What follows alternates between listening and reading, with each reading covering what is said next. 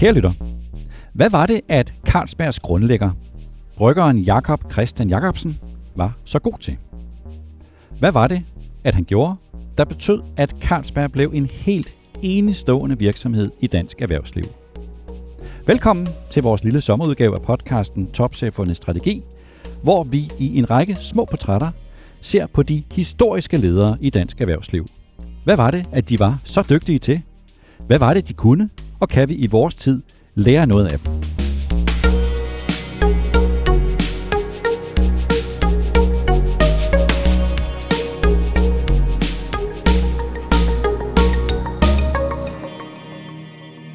Carlsbergs grundlægger, brygger Jacobsen, blev født i 1811 og levede indtil 1887. Og hans historie er en eviggyldig erhvervshistorie. Det er en historie om at tænke nyt, om at være kreativ, og om at bryde ud af et marked, som var blevet fladt og kedeligt, og som var gået i stå, og at gøre det ved at udvikle et unikt produkt med en højere kvalitet, end den kvalitet, som konkurrenterne kunne finde ud af at lave. Det er historien om Carlsbergs oprindelse. Brygger Jacobsen levede i en tid, hvor det var helt almindeligt at drikke øl. Meget mere end i dag. Jeg gætter på, at det var lige så normalt at drikke øl dengang, som det er at drikke vand eller mælk i dag. Men ofte så var det øl, der var brygget af små brygmestre under dårlige hygiejniske forhold og af en meget svingende kvalitet, for nu at sige det mildt. Og set med sådan med kommercielle briller, så var det svært dengang som ølbrygger at adskille sig fra sine konkurrenter, når man lavede sin øl.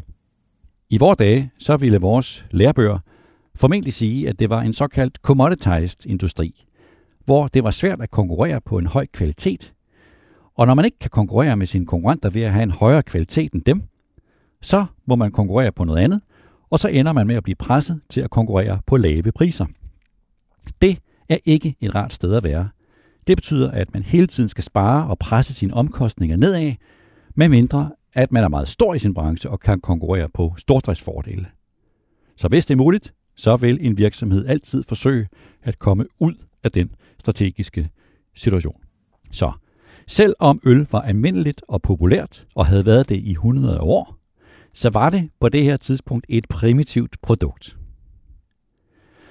Brygger Jacobsen rejste på en studietur til Tyskland, og i München besøgte han den dygtige brygger Gabriel Selmeier. Og det var derfra, at han i 1845 bragte noget gær med sig hjem i en hatteæske. Studieturen til Tyskland viste ham, at der var et hul i markedet herhjemme. Hvis man kunne lave en øl af en højere kvalitet, end de danske bryggere var vant til, så kunne man måske skabe noget helt nyt og spændende. Han så et hul i markedet. Og det satsede han på. Og for at opnå en højere kvalitet og for at kunne udføre det kunststykke, så foretog brygger Jacobsen to prioriteringer, som viste sig at være afgørende. Og stadig er det for det Carlsberg, som vi kender i dag. For det første så forstod brygger Jacobsen efter sin studietur til Tyskland, at læringen ved en jævn og kølig temperatur var vigtig for kvaliteten. Det var vigtigt, at temperaturen ikke bare var lav, men også at den var konstant. Derfor fik Jacobsen en god idé. At han i stedet for at have sit bryggeri inde i den indre by i København, så fik han lov til at militæret til at få adgang til de forladte krudtkamre, gamle krudtkamre i Københavns volde. Og han fandt det helt perfekte sted og med rent vand fra kildevandet fra Valby Bakke. Og så flyttede han fra den indre by i København og ud på landet til Valby. Det var det første, han gjorde. For det andet, så hentede brygger Jacobsen hjælp hos videnskaben. Og især i den videnskabelige sammenhæng mellem kemi og øl. Det var også en ny erkendelse her i landet. Han forstod, at ølproduktion skulle være på et videnskabeligt grundlag, og det var vejen til at hæve kvaliteten. Han søgte inspiration hos blandt andre den franske kemiker Louis Pasteur, og på et af de gamle berømte malerier af I.C. Jacobsen kan man ligefrem se Louis Pasteurs bog ligge på hans bord. Og han understregede i sine breve til sin søn Carl, at det med at bruge videnskaben, det var vejen til at gøre en høj kvalitet til en konkurrencefordel. I et af hans mange breve til sønnen her refereret fra Ditlev Thams bog om Carlsbergfondet, den bog, der hedder De klogeste og de skarpeste, der skriver I.C. Jacobsen i 1865, citat: Den, der besidder de grundigste kundskaber i kemi og hjælpevidenskaber i forbindelse med den fornødne praktiske færdighed og indsigt. Han vil være Europas førende brygger i den kommende generation.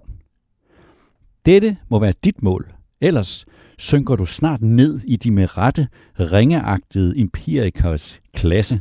Citat slut. Og i sin stræben efter den højst mulige kvalitet oprettede brygger Jacobsen endnu Carlsberg Laboratorium i 1875, som stadig findes.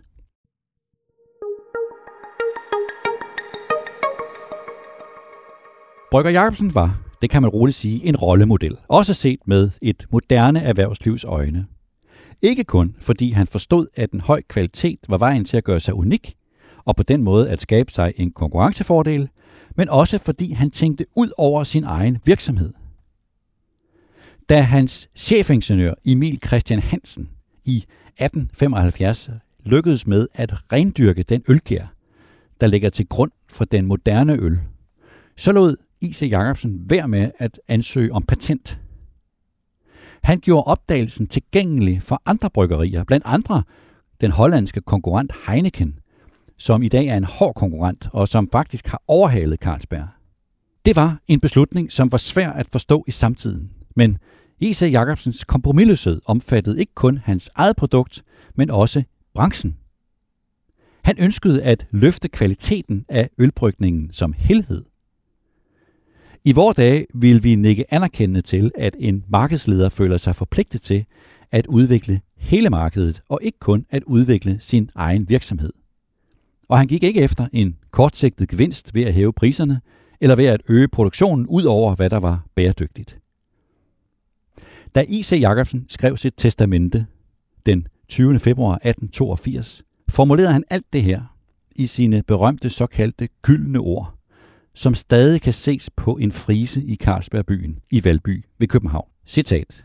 Ved bryggeriernes drift skal det være det stadige formål uden hensyn til en øjeblikkelig fordel at udvikle fabrikationen til den størst mulige fuldkommenhed, således at disse bryggerier og deres produkt altid kunne stå som et mønster og ved deres eksempel virke til, at ølbrygningen her i landet holdes på et højt og hæderligt standpunkt. Citat slut. De gyldne ord. Så, hvis grundlæggeren af Carlsberg har en lære til det moderne danske erhvervsliv, så er det den. Sats på kvalitet. Vær kompromisløs, når du stræber efter at skabe et produkt, der er unikt, og tænk langsigtet. Det er vejen til at skabe en attraktiv forretningsmodel.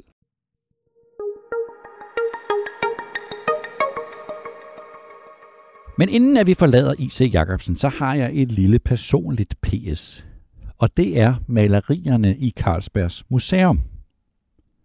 Jeg har altid tænkt, at hvis dansk erhvervsliv har et helligt sted, så er det her i Carlsberg Museum i Valby.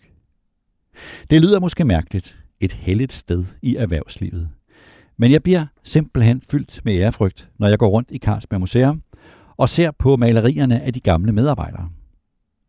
Der hænger 152 malerier i alt. Det første kom op i 1896. I begyndelsen blev de portrætterede medarbejdere udvalgt af brygger Carl Jacobsen, og efter hans død indførte man en regel om, at 50 års ansættelse medfører et maleri. Næsten alle malerierne er mænd, kun 4 er kvinder. Malerierne sender et signal, synes jeg, om loyalitet. Om en livslang kontrakt, hvor en medarbejder lagde sit fulde arbejdsliv i en virksomhed i en forventning om at få en livslang ansættelse, hvis ellers de kommercielle vilkår tillod det.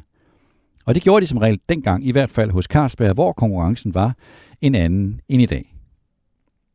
Brygger Jacobsen var særdeles tydelig om sit syn på bryggeriets vilkår for de ansatte. De skulle stå til rådighed dag og nat. Til gengæld fik de en god løn, pension og hjælp under sygdom. Et citat. Da mine folk imidlertid ved, at jeg ikke forlanger mere af dem, end der er nødvendigt, og at jeg giver dem alt den hvile og fritid, der kan forenes med bryggeriets tarv, ser jeg aldrig andet end god lyst til arbejdet og tilfredshed med deres stilling. Citat slut, skrev I.C. Jacobsen i et brev til Tuborgs grundlægger Philip Heimann i 1884. Her med bogen De klogeste og skarpeste af Ditlev Tam som kilde. Jeg ved godt, at det var en patriarkalsk ledelsesstil, som hører en svunden tid til, men den holdt sig faktisk intakt langt op i det 20. århundrede. Tænk bare på Arnold Peter Møller og hans søn Mærskmarkine Møller, på Hermann Salling i Dansk Supermarked, på Poul Due Jensen i Grundfos og på Godfred Kirk Christiansen i Lego. De var alle sammen eksempler på lidt af den samme tankegang. Eller det samme var de ansatte ledere, altså både AB Nielsen hos Carlsberg og Tage Andersen faktisk næsten i vor tid i Danske Bank.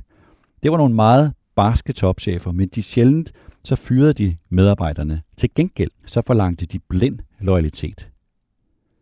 I dag er tiden en anden, jeg ved det godt. Der er en hård konkurrence om at tiltrække talent, og en ledelse skal tænke i motivation og samfundsnytte for at fastholde medarbejdere.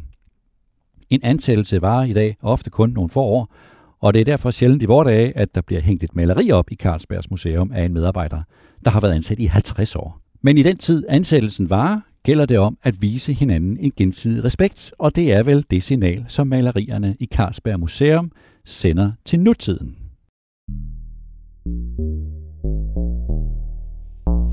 Det var denne sommerserieudgave af Topchefernes Strategi.